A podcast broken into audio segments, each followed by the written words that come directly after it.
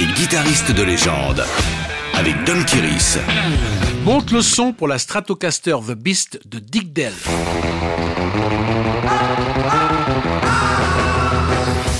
S'il y a un guitariste qui mérite sa couronne de King of Surf Guitar, c'est bien Dick Dale. Tout d'abord parce que le Californien était un véritable athlète du sport de glisse, mais surtout c'est l'un des premiers à mettre en musique les sensations physiques du surf. Il a pensé aux vagues de l'océan en composant Let's Go Tripping, le premier hit de surf rock en 1961. Proche de la ville de Fullerton où siègent les ateliers de Fender, il est l'un des pionniers à tester une Stratocaster pour gaucher avec pour mission de la malmener jusqu'à la mort. Cependant, Dick ayant ses repères, a gardé les cordes inversées avec les basses en bas. Pour les spécialistes, on peut rajouter qu'il utilisait un tirant de corde énorme de 0,16 pour la chanterelle à 0,60 pour la mi-grave.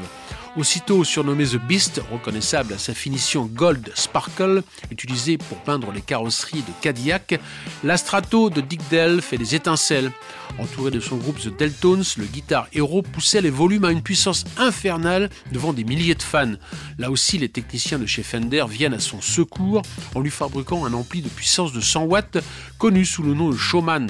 Indispensable pour le genre, ils ont aussi mis au point la plus grosse unité de reverb possible pour obtenir le son éclaboussant de la surf music. De son vrai nom Richard Mansour, d'origine polonaise par sa mère et libanaise par son père, Dick Dale a introduit les sonorités orientales dans son rock instrumental en adaptant le traditionnel Missirlou, qui veut dire l'égyptienne en grec. Quentin Tarantino saura en faire bon usage pour lancer le générique de Pulp Fiction en 1994, auréolé d'une palme dorée comme la Retrouvez tous les épisodes de Guitare et guitaristes de légende en podcast sur wfm.fr.